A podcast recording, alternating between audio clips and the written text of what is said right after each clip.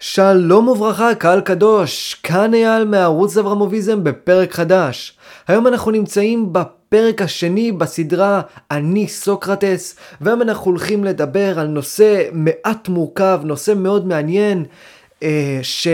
נמצא כבר בעניינים במשך 2500 שנה, ולא ראיתי אף פילוסוף שבאמת מדבר על הנושא הזה ומנסה לטעון כנגד הנושא הזה, אבל לא טענות פילוסופיות, אלא טענות שאני קורא להן יותר טענות ויטליות, טענות שקשורות לעוצמה, טענות שקשורות לכוח, טענות שקשורות לחיים עצמם, אוקיי? לרוב פילוסופים מתייחסים לאינטלקט ולפיתוח השכל, או באופן מזלזל כמו ניטשה ופרויד, אם אפשר בכלל לקרוא לו פילוסוף, או באופן משבח כמו הרמב"ם, אריסטו, שפינוזה וכיוצא באלה.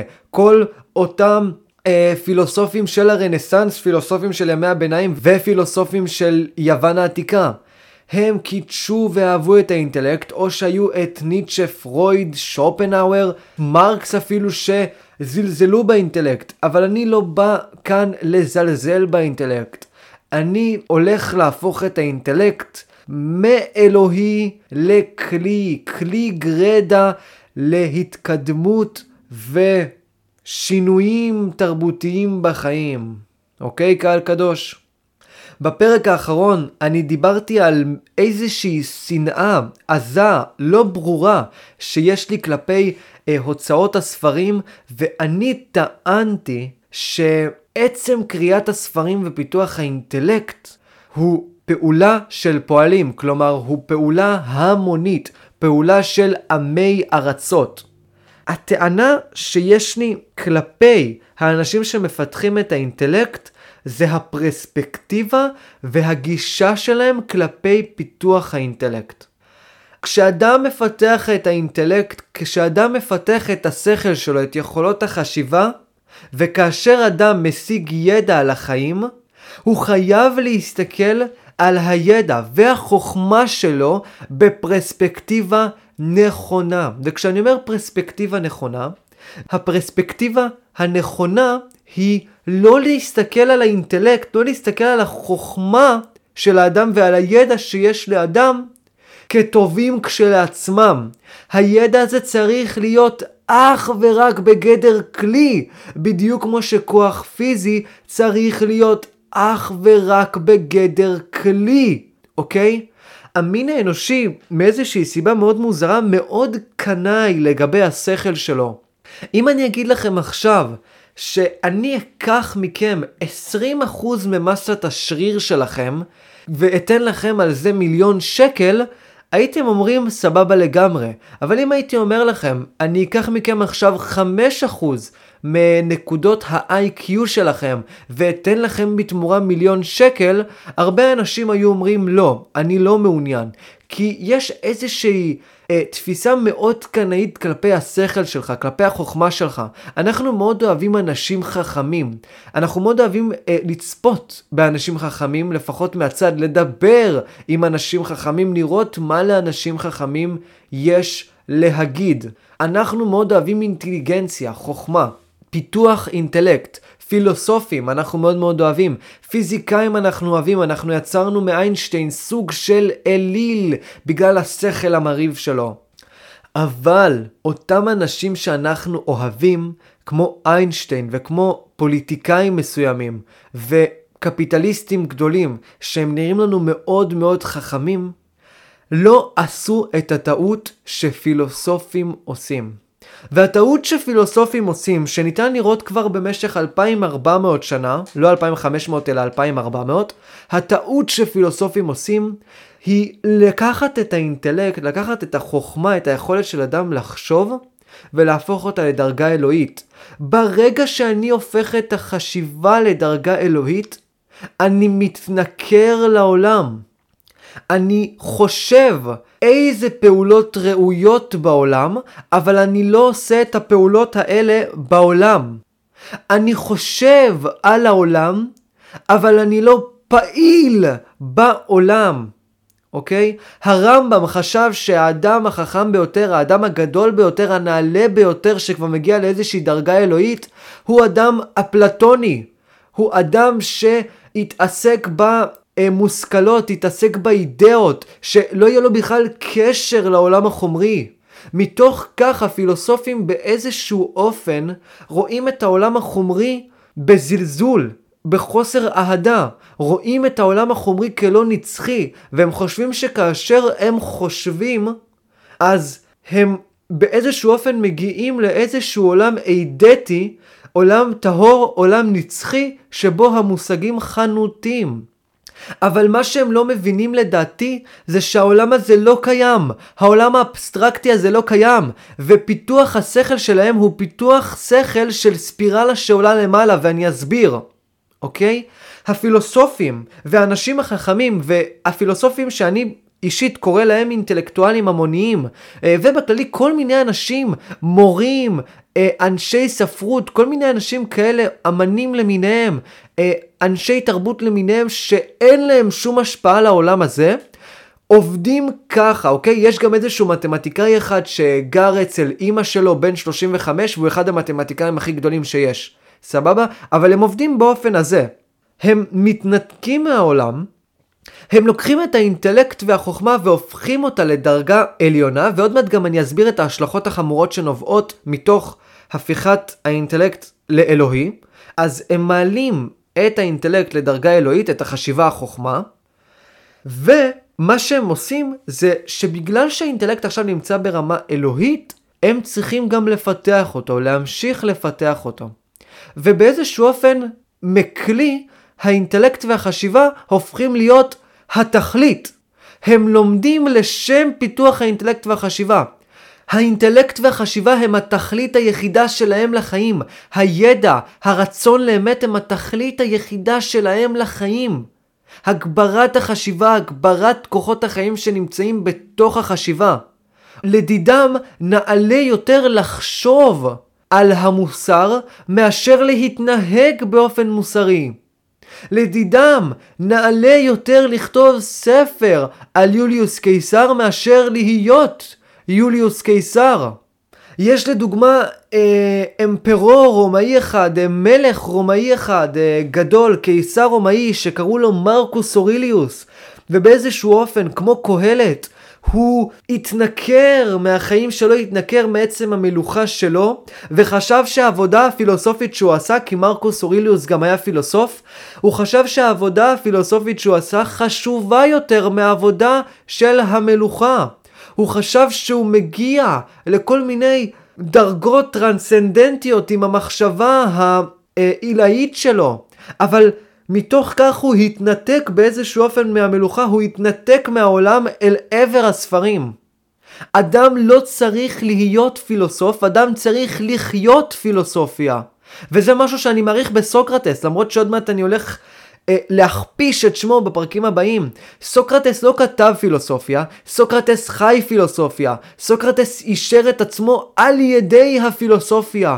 סוקרטס היה חלק מהעם. סוקרטס היה האספסוף, והדרך היחידה שלו לאשר את עצמו ולהגיד שהוא טוב היא על ידי המצאת ספורט חדש, הספורט הדיאלקטי החדש, שדרכו הוא יוכל לאשר את עצמו ולהיות טוב, אוקיי? הוא לא ברח אל הספר. הוא לא ברח אל החשיבה האינדיבידואלית שנובעת מתוך ואקום אישי. הוא ניסה להשפיע על העולם, הוא ניסה להשפיע על התרבות, הוא לא היה אינטלקטואל המוני. אוקיי? המורים לדוגמה הם אינטלקטואלים המוניים, כלומר, הם לומדים לשם החשיבה, הם לומדים לשם הגברת החשיבה, אבל החשיבה הזאת הופכת להיות אלוהית, היא לא כלי, ומתוך כך הם לא רואים שום ערך בלקיחת האינטלקט החריף שלהם להשפעה על העולם. הם לומדים, הם זה, כאילו יש הרבה סוציאליסטים כאלה למיניהם. הם לומדים, הם מפתחים את האינטלקט, הם חושבים, הוגים דעות, אבל הם לא רלוונטיים. אתם מבינים מה אני אומר? הם לא רלוונטיים מבחינה חברתית. הם עדיין חיים בגיל איזה 26 בבית שלהם, בבית של ההורים, ורק ממשיכים ללמוד כל מיני פילוסופים, ולא אכפת להם משום דבר, והם חושבים שהם עליונים יותר מהחברה האנושית העלובה שמתעסקת בחיים עצמם. הם חושבים שהם נמצאים מחוץ למערה בעולם האידאות הארור של אפלטון, קהל קדוש. אני חושב שצריך להפסיק להתייחס לפילוסופיה כאיזושהי פעולה טרנסצנדנטית, ולהתייחס לפילוסופיה כתחום שצריך להיות בעולם. אוקיי? תחום שצריך להשפיע בעולם. ויש הרבה פילוסופים שהצליחו להשפיע בעולם. קרל מרקס אולי השפיע רבות ואולי הוא הפילוסוף הכי משפיען עלי האדמות, אפילו יותר מאריסטו, אבל החיים שלו עצמם היו חיים חסרי השפעה. הוא נתקע באינטלקט, הוא הפך את האינטלקט לאלוהי ואחרי זה נתקע בספירלה הארורה שהסברתי לפני. ספירלה שבה אני לומד, מפתח את האינטלקט, ומתוך פיתוח האינטלקט אני מתחיל ללמוד דברים יותר קשים, מפתח האינטל... את האינטלקט, ככה ממשיך וממשיך כספירלה עולה, ממש ספירלה עולה אל השמיים, אל עולם האידאות, ואני לא משנה שום דבר בעולם הזה. אני נתקע באיזשהו לימבו של השכל. זו גם הסיבה שאני לעולם לא אגדיר את עצמי תלמיד של ניטשה, אוקיי? כי ניטשה לא עשה שום דבר בתכלס בחיים שלו, אוקיי? הוא נכשל בחיים שלו אחרי גיל 38 לפחות, לפני הוא עשה דברים גדולים, אבל אחרי זה הוא נכשל בחיים שלו. ניטשה היה נכה, ניטשה את כל החיים שלו העביר בבית ללא כל השפעה תרבותית או כלכלית או לקיחת סיכון כזה או אחר בגלל הנכות שלו. זה למה יש לי איזושהי סלידה לניטשה, וסלידה לכל הפילוסופים. אני לעולם לא אהיה תלמיד של פילוסוף. אני תלמיד של אנשים שהופכים את הפילוסופיה שלהם, את דרך החיים שלהם, לחיים עצמם. כלומר, לוקחים את דרך החיים שלהם ומבטאים אותה בחיים עצמם. הם לא כותבים אותה, הם עושים אותה. חלק מהאנשים האלה הם הרב אמנון יצחק, זיז, מי שמכיר, הבאדי בילדר המטורף, יעקב גודמן, והמורה שהייתה לי ביסודי, שאני אמ- דיברתי עליה בפרק הקודם, שאני לא יכול להגיד את שמה אני חושב, אני לא יודע אם היא תסכים. אלו האנשים שלא כותבים את דרך החיים שלהם, ואת האתיקה שלהם, אלא חיים אותה. הם אשכרה מתעסקים בחיים, הם לא רואים את עצמם עליונים מהחיים עצמם, טרנסצנדנטים, נמצאים באיזושהי דרגה אלוהית רמב"מית, כמו שהרמב"ם אוהב להגיד. לא, הם חלק מהחיים האלה, הם פועלים לחיים, הם משנים את החיים, אוקיי? הם משפיעים על דורות, הם משפיעים עם הפעולות שלהם, לא עם הכתיבה שלהם.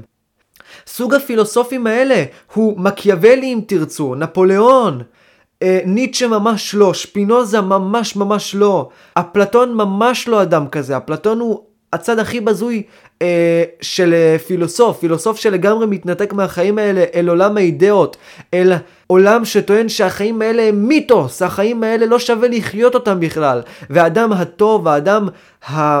הטוב באמת הוא אדם ששונא וסולד מהחיים הלא נצחיים האלה ומחפש את האמיתות המוחלטות בעולם האידאות. אוקיי? סוקרטס הוא דוגמה טובה לפילוסוף שאני מחפש. פילוסופים שלא כותבים את הפילוסופיה שלהם אלא חיים דרכה. אלכסנדר הגדול גם סוג של פילוסוף כזה. אלכסנדר היה פילוסוף, מי שלא יודע.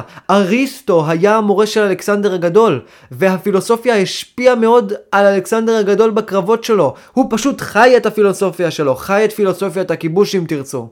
הדבקות הזאת, קהל קדוש, והנה עכשיו אני מגיע לטענה הראשונה שלי. הדבקות הזאת באינטלקט, בשכל, במחשבה, מביאה להמון השלכות חמורות.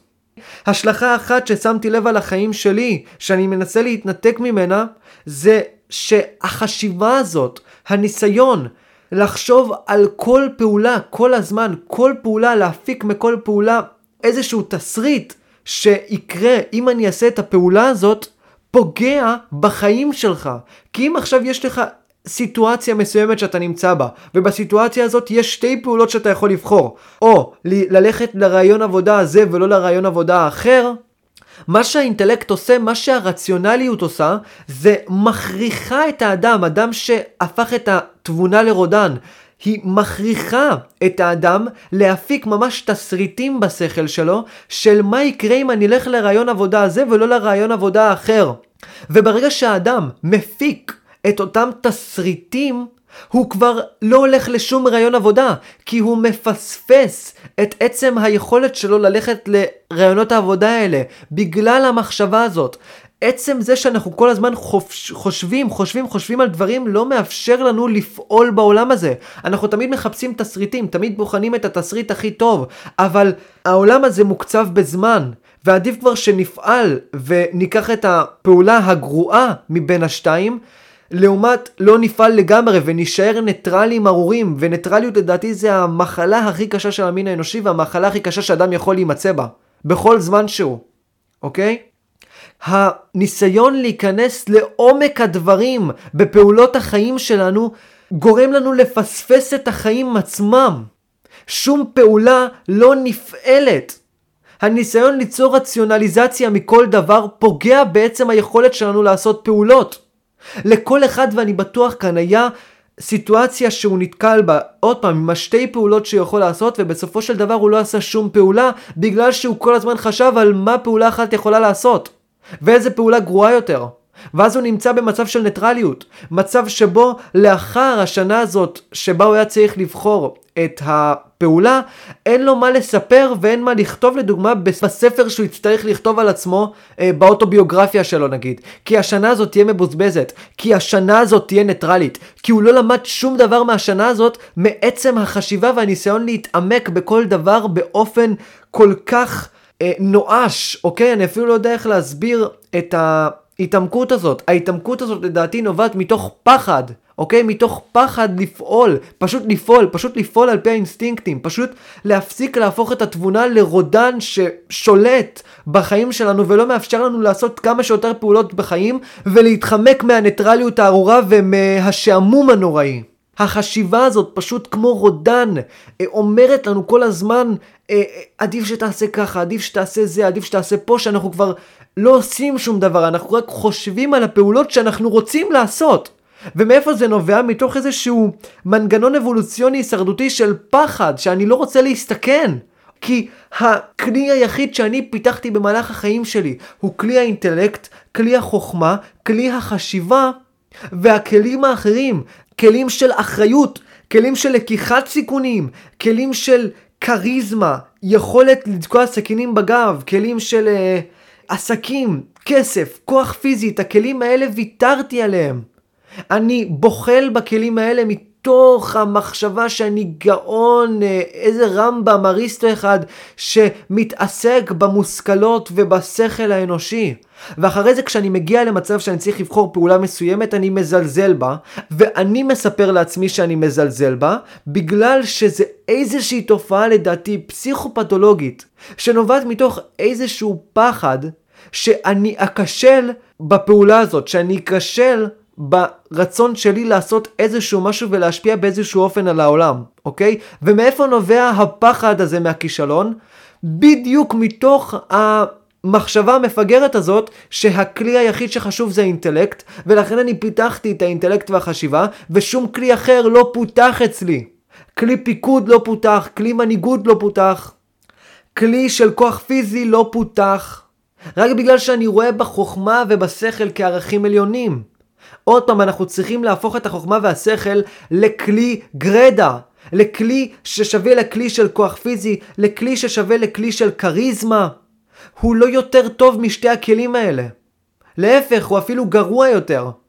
כי הכלי הזה, כמו שהראיתי לכם בטענה הראשונה, גורם לנו להיות ניטרלים בחיים האלה, ובאיזשהו אופן מנתק אותנו מהחיים האלה, כי אנחנו מזלזלים בחיים עצמם.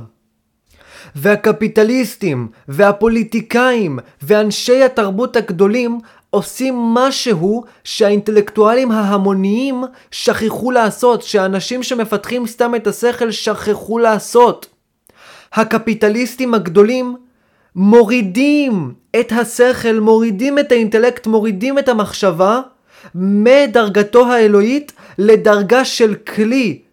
סבבה? הסיבה לכך שהם לא נותנים לנו אולי את הטיפ הזה, כי הם רואים בו כמובן מאליו, כי הם לא פועלים ארורים פילוסופיים נוראים.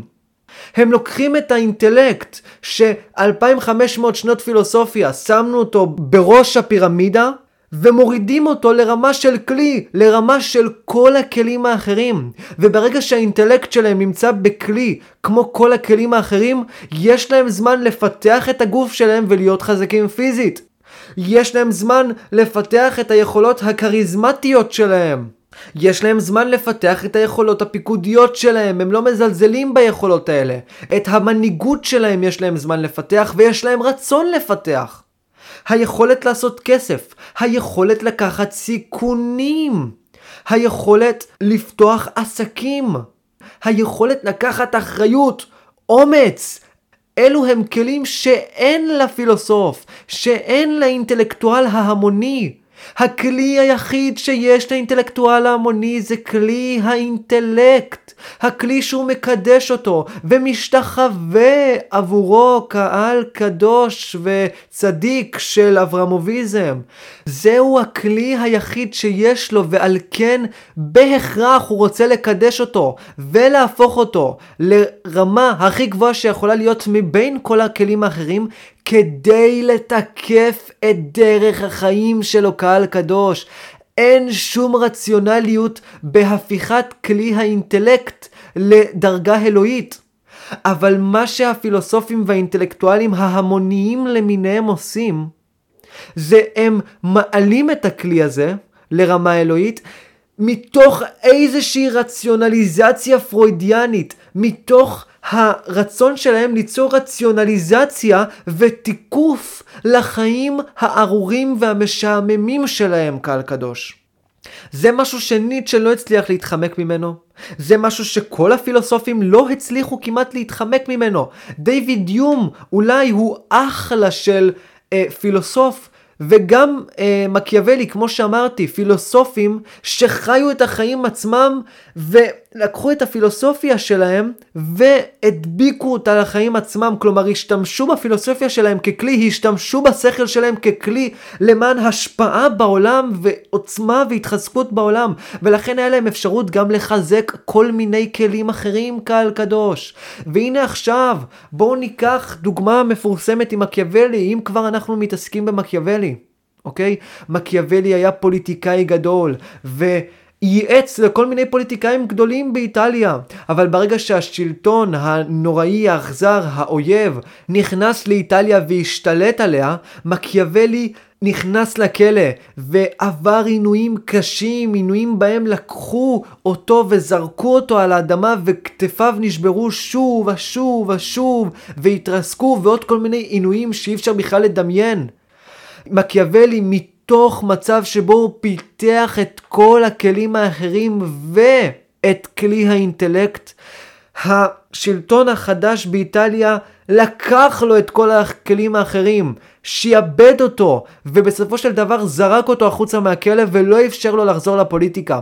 מתוך כך, מקיאוולי ויתר על כל הכלים האחרים, כלי לקיחת האחריות, כלי האומץ, כלי לקיחת הסיכונים שיש לקפיטליסטים הגדולים, וקידש אך ורק את כלי האינטלקט והרציונליות.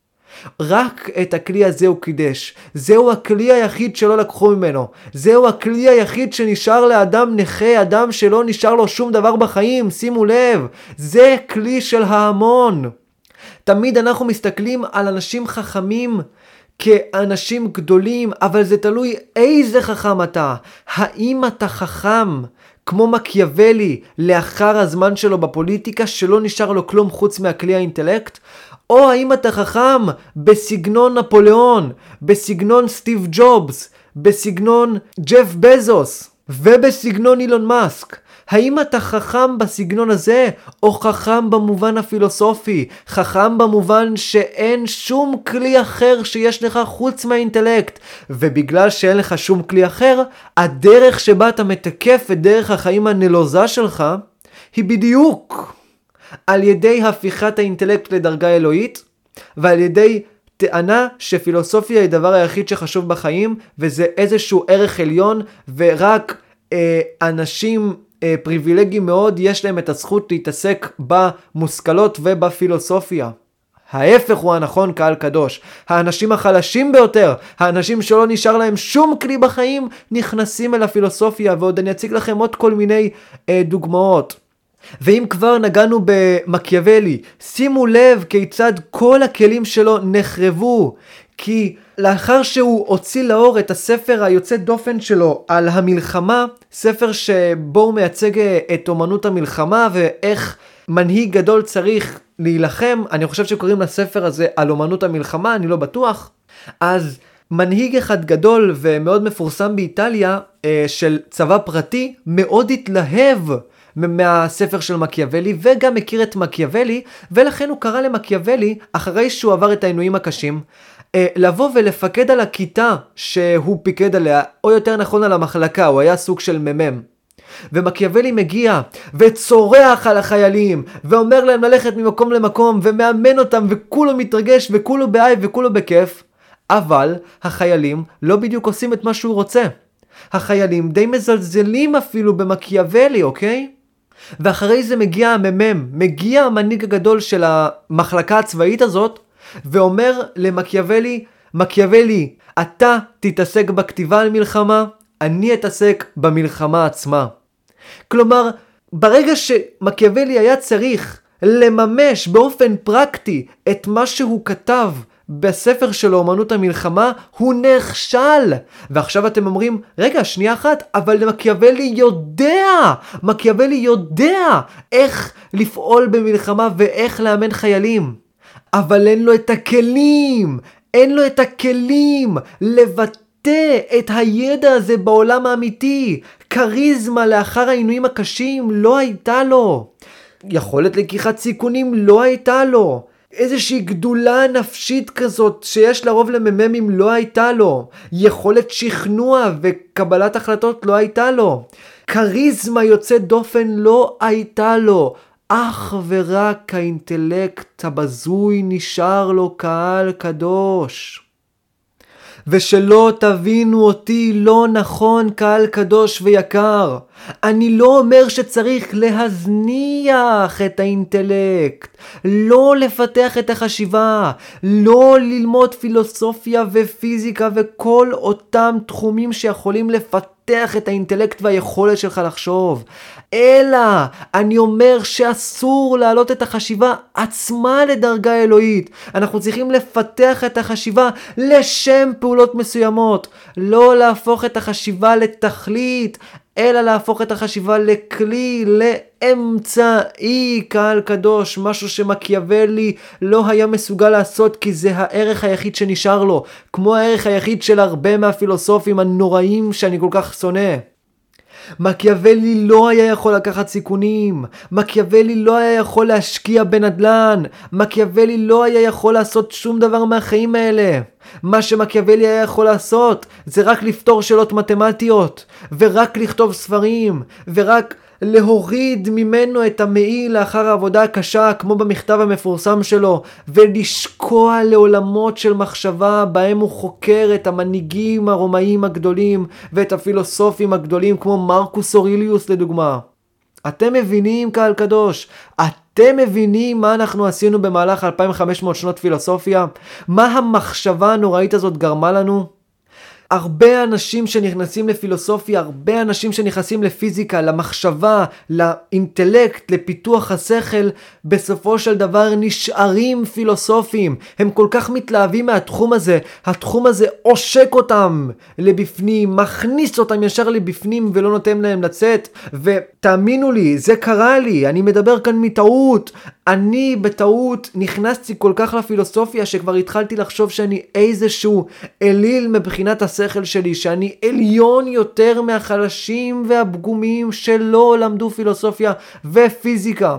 והדבר הזה פגע בי, כי לא לקחתי שום החלטה בשנה הזאת, לא לקחתי שום אחריות בשנה הזאת, אך ורק למדתי.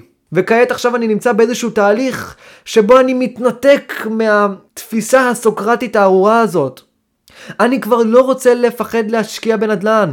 אני לא רוצה לפחד לקחת קורסים או משהו. אני לא רוצה לפחד לפתח את הכריזמה, להיכנס לעסקים, לפתח את הכסף. אני חשבתי כאשר נכנסתי לפילוסופיה שאין ערך לכסף. שכאילו זה משהו שההמון מתעסק בו, שכל האנשים האלה של הנדל"ן, חשבתי שרק מזרחים או משהו מתעסקים בחרא הזה.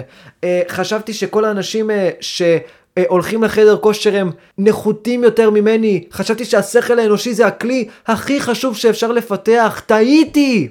טעיתי קהל קדוש. זה הכלי הכי בזוי שניתן לפתח. ועכשיו, עכשיו אני מגיע לטענה ה... הכי חשובה כאן, הסיבה הפסיכולוגית שבגינה פילוסופים גדולים נתקעים בפילוסופיה, ואנשים שנכנסים לפילוסופיה, ואינטלקטואלים המוניים שיש לנו מאות אלפים מהם בישראל, שהם נמצאים בהייטק, נתקעים באותו מצב, באותו לימבו ארור. עכשיו אני אגיד את הסיבה הפסיכולוגית או הפסיכופתולוגית שבגינה אנשים נתקעים במצב הזה. והסיבה לכך היא כי האינטלקט הוא הכלי הקל ביותר לפיתוח קהל קדוש. תבינו מה אני אומר כאן. פיתוח האינטלקט לא מצריך הקרבה. פיתוח האינטלקט לא מצליח לקיחת סיכונים. כאשר אתה קורא מהספר אתה לא צריך לפחד שהספר יוציא עליך אקדח ויתחיל לירות בך. האינטלקט הוא המקום הכי בטוח. אי אפשר להיפצע מהאינטלקט, אי אפשר להיפצע מפיתוח האינטלקט, אבל אפשר להיפצע מפיתוח השרירים, אפשר להיפצע מפיתוח עסקי כלכלי, כי אחרי זה אני יכול להידפק, אני יכול לקחת החלטה לא נכונה בטעות. אפשר להיפצע מהשקעות. האינטלקט זה הכלי היחיד שאי אפשר להיפצע ממנו. אף אדם לא למד כל כך הרבה עד שהוא נפצע, כמו אולי רבי שמעון בר יוחאי שיצא מהמערה עם עיניים מוארות ולא היה אפשר להסתכל עליו בכלל. לא, זה לא עובד ככה בתכלס. אף אחד לא נפצע לעולם מניסיון שלא לפתח את המחשבה והאינטלקט. זה קל לעשות את זה, וזה למה האינטלקט כל כך מבורך בקרב החלשים, בקרב הדיאלקטיקנים למיניהם, הסוקרטים היהודים הנוצרים.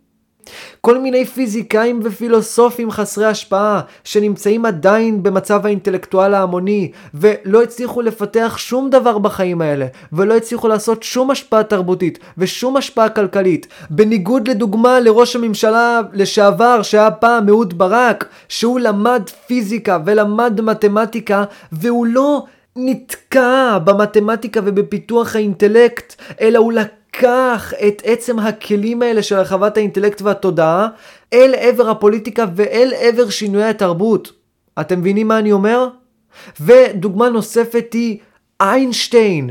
איינשטיין לא נתקע בחדרו, איינשטיין הלך ממקום למקום, איינשטיין הלך מארץ לארץ, ניסה אה, ליצור איזה שהם קשרים בינלאומיים. וזה אולי התרומה הכי גדולה שלו לפחות לישראל. תרם כספים גדולים, לא מהכסף שלו, אלא מכסף של כל מיני עשירים יהודים ועשירים אה, מכל העולם, לאוניברסיטה היהודית, לאוניברסיטה העברית, סליחה, בירושלים, אוקיי? הוא לא נתקע בבית כמו המתמטיקאי הארור. שסיפרתי לכם לפני ששכחתי את שמו, סיפרתי לכם עליו נראה לי בפרק הקודם או בפרק הזה, אני לא בטוח, על המתמטיקאי הארור בן 35 שעדיין גר אצל אמא שלו והוא נחשב למתמטיקאי הכי אה, חכם, או לפחות בין המתמטיקאים הכי חכמים שהיו אי פעם. והבן אדם הזה יושב בבית, בקושי מגיע לאוניברסיטה, שונא אנשים, שונא את העולם, איזשהו גותי מוזר, אוקיי? יש, יש בן אדם כזה, כאילו, אני לא צוחק איתכם. אני שכחתי איך קוראים לו, יכול להיות שאני אשים את השם שלו בתיאור. הוא לדוגמה שונא את החיים, שונא את הניסיון הזה לפתח כלים אחרים. הוא תקוע בכלי האינטלקט למרות שהוא עושה את זה ממש ממש טוב, אוקיי? הוא לא בדיוק אינטלקטואל המוני, הוא יותר אינטלקטואל פועל, על הדבר הזה אני אסביר נראה לי בפרק הרביעי. אוקיי? בקיצור, אני רוצה שתבינו שהכלי הזה של האינטלקט מפותח על ידי כל כך הרבה אנשים. כלומר, לכל כך הרבה אנשים יש אינטלקט ואין כריזמה, בגלל שהאינטלקט הוא הכלי הכי קל לפיתוח. כנסו פעם אחת לאוניברסיטת תל אביב, אתם תבינו מה אני מדבר. זה הכלי הקל ביותר לפיתוח, אוקיי? כי הוא לא מצריך ממני שום סיכון. קושי זה לא אה, לשטוף כלים 24 שעות, קושי זה לקחת סיכון. עבודה קשה היא לא עבודה שאתה שוטף כלים 24 שעות, זה לא קשה. קושי נובע מלקיחת סיכונים ולחץ נפשי ומנטלי, אוקיי? גם לחץ של אה, פיזי. קושי זה לא עבודה סיזיפית וארוכה. לכן לפתח את האינטלקט זה לא קשה, זה בסך הכל איזושהי עבודה סיזיפית ארוכה כזאת שאתה עושה אותו דבר הרבה פעמים כדי לתרגל. אבל זה לא עבודה קשה. עבודה קשה באמת זה עבודה כמו השקעות בנדל"ן וכל מיני דברים כאלה, והשקעות בכללי בשוק ההון, ופתיחת עסקים, ופשיטות רגל, זה קשה אחר הזה.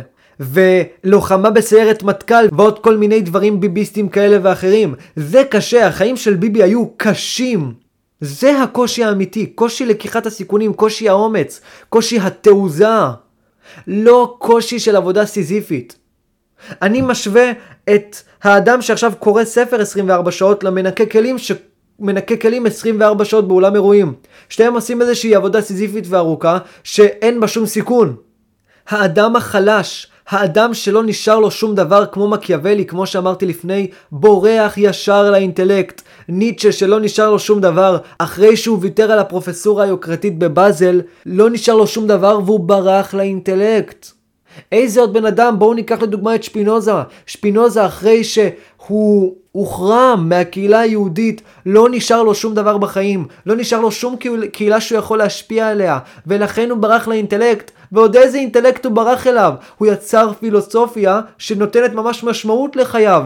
כי על פי הפילוסופיה שלו באיזשהו אופן, כל בני האדם שווים, כל היצורים, כל העולם הזה שווה. הוא מרגיש שהוא בהרמוניה עם כל העולם, הוא לא צריך לעשות שום דבר משמעותי בחיים שלו. הוא נתקע באותו מצב של האינטלקט ולא עשה שום דבר משמעותי אחרי ההחרמה שלו מהקהילה היהודית.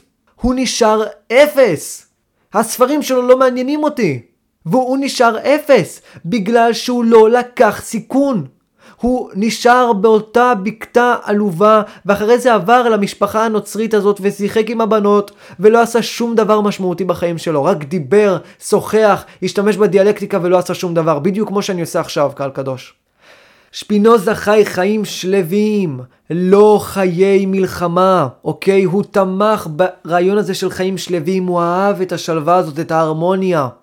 דבר נורא ואיום, דבר שהגברים היום לא צריכים לשאוף אליו, זה הדבר הכי גרוע שבן אדם יכול לשאוף אליו, הרמוניה. כי תחשבו על זה, מה אנחנו כותבים בספרי ההיסטוריה קהל קדוש? את זמני השלום של המדינה או את זמני המלחמה? מה כותבים עליכם בספרי הביוגרפיה שיכתבו עליכם אחרי שתעשו דברים גדולים בחיים? את זמני המלחמה שלכם או את זמני השלום, קהל קדוש. את זמני המלחמה, את הזמנים בהם הייתם מוכרחים להגביר את העוצמה ואת הכוח. ואת הזמנים בהם. לקחתם את האינטלקט ואת הפיתוחים של השכל שלכם וניתבתם אותם לחיים עצמם וביטאתם אותם בחיים עצמם. אתם מבינים? האדם החלש ביותר, וכאן אני רוצה שתבינו, האדם החלש ביותר, האדם חסר הכל, הולך לאינטלקט, בורח לאינטלקט, ובגלל שלא נשאר לו שום כלי, הוא הופך את האינטלקט לדרגה אלוהית. ואני, אני, אחד האנשים שחטא בדבר הזה, כי אני לפני שנה וחצי בערך נפצעתי במהלך אימון ברגל. ולאן אתם חושבים שהלכתי אחרי שכמעט כל הכלים שלי נגנזו? לאן אתם חושבים שהלכתי אחרי שלא הייתי יכול לפתח ולהתחזק ולהרגיש כמו גוקו? וכמו זיז? וכמו רישפיאנה? לאן אתם חושבים שהלכתי? אל האינטלקט הבזוי והרשע. אל האינטלקט שחנק אותי במשך שנה. אל האינטלקט שלא נתן לי לחיות במשך שנה. אל התבונה הטהורה הארורה. לשם אני ברחתי. ולמה? עוד פעם, בן אדם שלא נשאר לו שום דבר בחיים, לא נשאר לי שום דבר בחיים ברגע הזה. לאן אני הלכתי? לכלי שהכי קל לפתח. אל האינטלקט, כלי שאין בו שום סיכון, לא סיכון מאימון פיזי ולא סיכון מהשקעה שיכולה להוריד אותי לתחתית. אז אתם מבינים מה אני אומר כאן? אתם מבינים את הסיבה שבגינה כל כך הרבה אנשים חלשים עם אינטלקט כל כך מפותח? כל כך הרבה מורות לספרות עם אינטלקט לכאורה מאוד מפותח שלא עשו כלום עם החיים שלהם? אתם מבינים את הסיבה שאנחנו רואים כל כך הרבה אנשים חכמים שלא יצרו שום ערך מוסף לאנושות? זו בדיוק הסיבה. כי הם שכחו, הם התבלבלו, הם חיים באיזשהו חוסר הבנה, הם חיים באיזשהו חוסר הבנה פלטוני, שמה שהם עושים נעלה, מה שהם עושים גדול יותר מהקפיטליסט הרשע. הם חושבים שמה שהם עושים נעלה יותר מאיזה שהם שינויים משמעותיים בעולם. הם חושבים שהם נמצאים באיזשהו עולם אידאות, באיזשהו עולם שבו הם עליונים מההמון, וזו טעות חמורה. ואני אתן לכם דוגמה, דוגמה אה, נוספת, כמו הדוגמה של מקיאוולי שמחזקת בדיוק את מה שאני אומר, שהאינטלקט הוא הכלי הפשוט ביותר לפיתוח ולכן כל כך הרבה אנשים מפתחים אותו. נפוליאון קהל קדוש, לאחר הכישלון של נפוליאון בניסיון שלו לכבוש את אירופה ואת העולם, נפוליאון הוגלה לאי אה, סנט הלנה, אני חושב שקוראים לו על ידי הבריטים. ומה הוא עשה שם באי הזה? מה הוא עשה שם באי הזה עם חברים שלו, חוץ מלשחק כל היום בקלפים? מה הוא עשה? וזה קצת מצחיק, אבל אה, נפוליאון, משהו כמו 6 שנים באי הזה, 30% מהזמן שיחק בקלפים. אז מה הוא עשה חוץ מזה? בגלל שלא נשאר לו שום דבר, מה שהוא עשה זה לפתח את האינטלקט. הוא כתב ספר על יוליוס קיסר, הוא למד אנגלית והוא למד פילוסופיה. השליט הגדול והאכזר שהיה לו הכל. וכל הכלים האנושיים שלו היו במקס אקספי. הוא קיבל את האקספי המקסימלי על כמעט כל כלי אנושי, על לקיחת סיכונים, על כריזמה, על יכולות uh, ורבליות, על מנטליות uh, uh, חריפה, על uh, ליכולת לקיחת סיכונים, וגם על כלי האינטלקט, על, על הכל הוא קיבל מקס אקספי. בסופו של דבר כל הכלים האלה נגנזים עבורו, כל הכלים האלה כבר לא משמעותיים עבורו ובצדק, כי אין לו על מה להשפיע יותר כי הוא נמצא באי הזה, ולכן הדבר היחיד שהוא יכול לפתח שם זה האינטלקט. שימו לב, אדם שלא נשאר לו שום דבר בורח ישר אל הפילוסופיה. הפילוסופיה והמחשבה באים כפיצוי מתוך חוסר הכלים שיש לאדם להתמודד עם החיים. פיצוי עלוב ובזוי. פיצוי מרושע, פיצוי שלא מאפשר לך להתעלות אל מעבר לפילוסופיה ולהשתמש בה ככלי. הפילוסופיה, המחשבה ופיתוח האינטלקט כובלים את האדם ומאפשרים לו לחיות בעולם שונה, בעולם טוב, וזה בדיוק העולם שנפוליאון היה חייב לחיות בו ולחשוב אחרי שהוא היה במסעות המטורפים האלה. ואני אסיים עם עוד דוגמה אחרונה, וככה אני אסיים את הפודקאסט. דוגמה אחרונה, דוגמה שקרתה לי בדיוק לפני כמה זמן, והדוגמה הזאת היא דוגמה שהייתה לי בטירונות. בטירונות אני פגשתי בחור מדהים. לבחור הזה, אני לא יודע אם הוא היה רוצה שאני אגיד את השם שלו, אבל הבחור הזה הוא אלוף הארץ בשחייה. אה, הוא חזק מאוד, הוא יפהפה, יש לו עיניים כחולות, שיער בלונדיני, גבוה, הבן אדם הכי שרירי ועם השרירים הכי מדויקים ויפים שראיתי בחיים שלי, אני לא צוחק, זה היה מדהים. הגוף שלו באמת היה מדהים, לא ראיתי דבר כזה, אני התפלאתי היכולת של האדם בכלל להגיע לגוף כזה. ואני מאמין, ואני מאמין גם שעם היכולות האתלטיות המרהיבות של האדם הזה הוא עוד יגיע לאולימפיאדה, גם הוא מאמין בזה. וחלק מהדברים שהוא עושה חוץ משחייה, לצערי, לצערי הרב, זה ללמוד מעט בפודקאסטים פילוסופיה. ולדעתי קהל קדוש, הפילוסופיה מחלישה אותו. והנה עכשיו אני נותן לך אזהרה. הוא יודע בדיוק שאני מדבר אליו, קהל קדוש. אני נותן לך כאן אזהרה. הטיפש הזה דן איתי על סוקרטס, על אפלטון, ולא יכולתי להרגיש אכזבה רצינית בעקבות הפחד שהוא ידבק בנגיף הסוקרטי ולא יגיע לאולימפיאדה בגינו. פחדתי שזה יקרה. הבחור הזה חיזק כל כך הרבה כלים פיזיים לעוצמה מקסימלית, וכלים של יופי לעוצמה מקסימלית, וכלים של עמידה בלחץ לעוצמה מקסימלית, וכריזמה אם אפשר להגיד בעוצמה מקסימלית, אבל כל פעם שהוא מדבר על פילוסופיה, כל פעם שהוא מתעסק בפילוסופיה, פתאום כל הכלים האלה נגנזים, פתאום כל הכלים האלה נעלמים וקשה לקחת אותו ברצינות. קהל קדוש. אז בחור צעיר, בחור ששומע עכשיו את הפודקאסט הזה, תשמור על עצמך ותיזהר מהנגיף הסוקרטי שמחסל צעירים כמוך.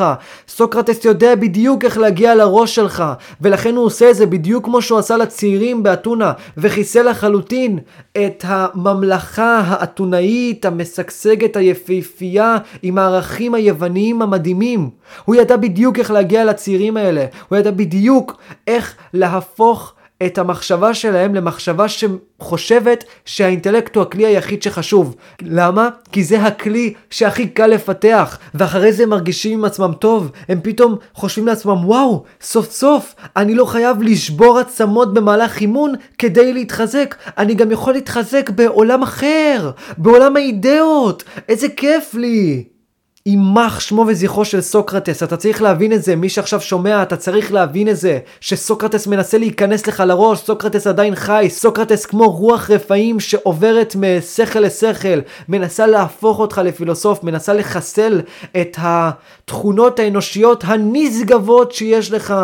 אז ידידי, היזהר ושמור על עצמך, תעמוד בפני הפיתוי הסוקרטי הארור, תעמוד בפני הדיבוק הסוקרטי. אז קהל קדוש, אני מקווה שאתם מבינים בסופו של דבר את הבעיה החמורה הזאת בהפיכת האינטלקט לרמה אלוהית. הבעיה הארורה בשכיחה של כל הכלים האחרים והגבהת האינטלקט לרמה אלוהית.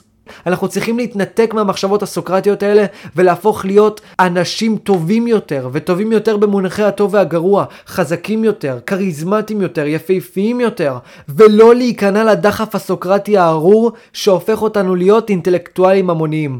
אני יודע שזה כלי שכיף לפתח אותו כי זה כלי שלא דורש סיכון, אבל היזהרו קהל קדוש, זה כלי שרק יגרום לכם להיות אנשים חלשים יותר, בזויים יותר ועלובים יותר.